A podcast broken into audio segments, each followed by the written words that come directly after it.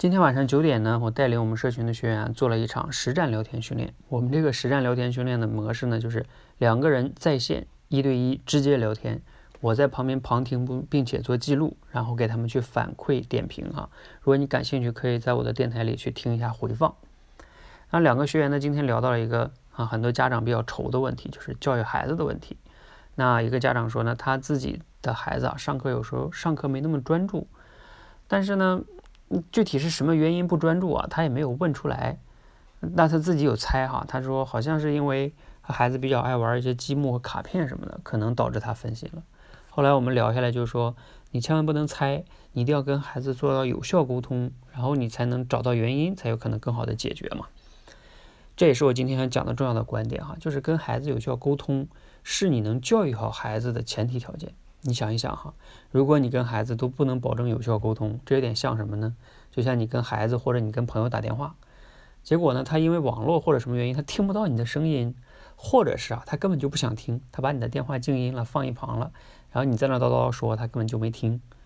那你想想，你跟孩子没有保证有效沟通，你平时跟他讲的有那些道理啊，他也一样，就像那个电话一样，他就没听，他就不可能接受，他不接受就不可能有任何的改变。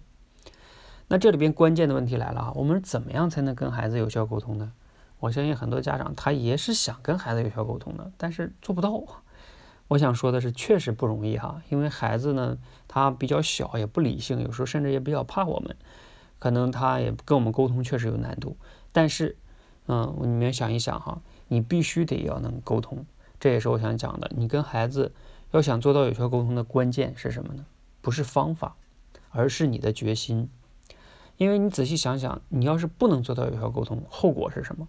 你知道它的重要性了，从你的内心中，你一定要告诉自己，我一定要能做到跟孩子有效沟通。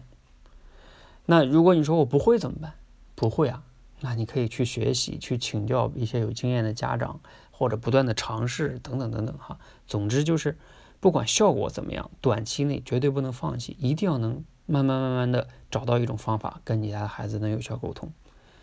这个是你必须要从决心上有的哈，否则的话你是不可能能跟孩子有效沟通的。你不可能今天学个方法，明天就能做到，不可能那么顺利的。那最后呢，我也还是要给你推荐一本书哈，这本书是我认为就是亲子沟通领域里边一个非常经典的书籍。这本书呢叫名字有点长哈，叫如何说孩子才会听，怎么听孩子才肯说。啊，你可以去网上搜一下哈，嗯，很经典的一本书，一下就能找到。这本书呢，我觉得它好的地方在于，就是它是一个漫画，里边有很多漫画，而且呢，它有非常清楚的步骤，也没有讲太多的理论。你照着去学，反复的去练，你肯定会有进步的。那最后呢，我希望哈，我们每个家长呢都能做到与孩子有效沟通，这样的话呢，我们跟孩子的冲突就会少很多，我们的幸福呢就会多很多，同时呢，你的教育效果也会好很多。